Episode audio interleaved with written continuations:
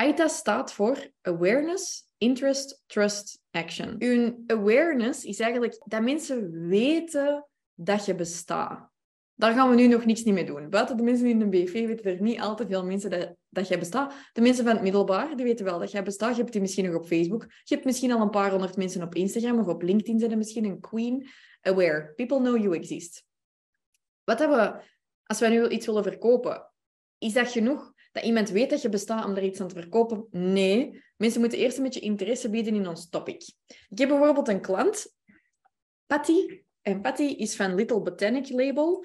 En die maakt, ik weet niet of ik het al volledig snap, maar die maakt zo van dat speelgoed dat open-ended is. Dat wil zeggen, dat speelgoed, dat dient ervoor dat kindjes eigenlijk niet klaar zijn met het spel, als ik het goed heb begrepen. Maar die kunnen zo met één kersenpizzakje kunnen die van alles doen. Dat kan een bedje zijn, dat kan een dekentje zijn, dat kan een basis zijn voor die hun kamp. Die kunnen van alles met datzelfde speelgoed doen. Ik ben geen mama, ik speel ook niet zo heel veel. En toch ben ik wel geïnteresseerd geraakt in die topic. Want mensen interesseren me wel. En ik vind dat wel interessant wat hij te vertellen heeft over dat spelen en hoe dat, werkt. Dus ik ben eigenlijk wel geïnteresseerd geraakt. Ook al ben ik echt een hele atypische klant.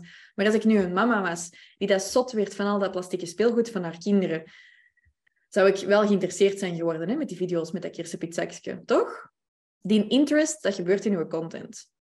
Je krijgt mensen geïnteresseerd in wat je te bieden hebt. De fout dat mensen maken is denken, hey, iemand is op mijn profiel, hallo, wil jij kopen? Maar dat is zoals dat je zegt, op een eerste date, hey, wilde jij met mij trouwen?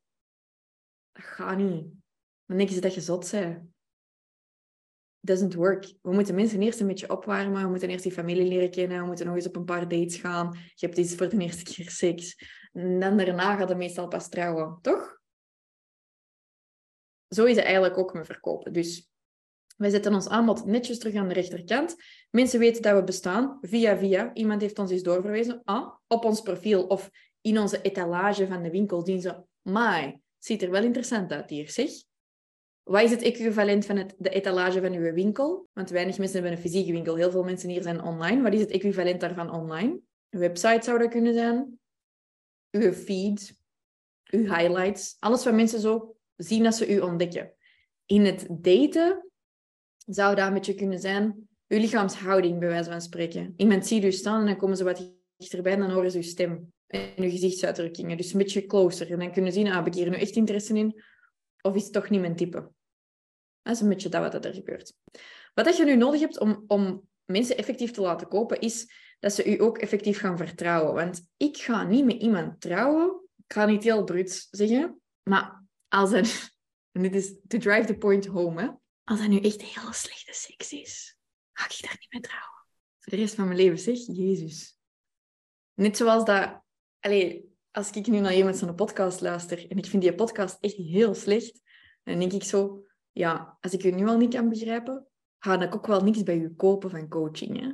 toch? Als je echt zo niet vibet met iemand zijn stijl, ga je er toch niks van kopen. Wat is hetgeen bij u dat mensen moeten denken, dit is echt wel top, alvorens ze kunnen kopen? Bewijs zien van dat andere klanten het misschien goed vinden. Hè, laat u vertrouwen. Bij mij, als ik nu zo met iemand begin te daten, voordat ik er alleen mee naar huis ga gaan... Ik heb dat gehad, hè. Ik ben beginnen daten met iemand vorige zomer. En ik vertrouwde die redelijk snel.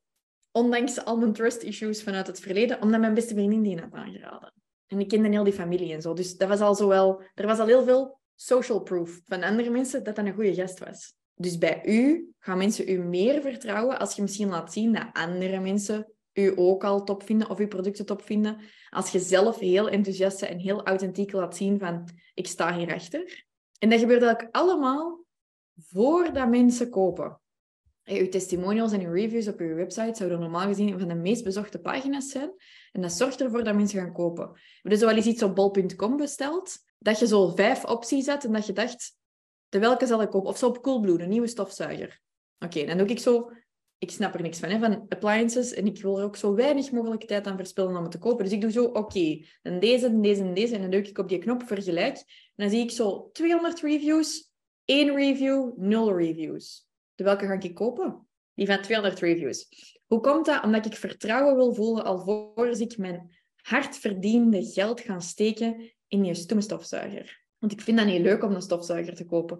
Vind dat eigenlijk ook gewoon niet leuk om zo dat geld uit te geven tijd geleden was mijn oven kapot, moest ik een nieuwe oven kopen. Denk Jezus Christus. En dat is nu net op maat van die meelovens. Kei dure ovens, zeg. Ik gebruik amper een oven. Ik heb dat toch gekocht en ik heb dan maar gewoon degene gekocht die andere mensen het beste vonden, want het boeide me echt niks. Maar het moest gewoon in dat gat passen. Ik moest dat vertrouwen voor ik dat ging bestellen. Je hebt action nodig voordat mensen bestellen.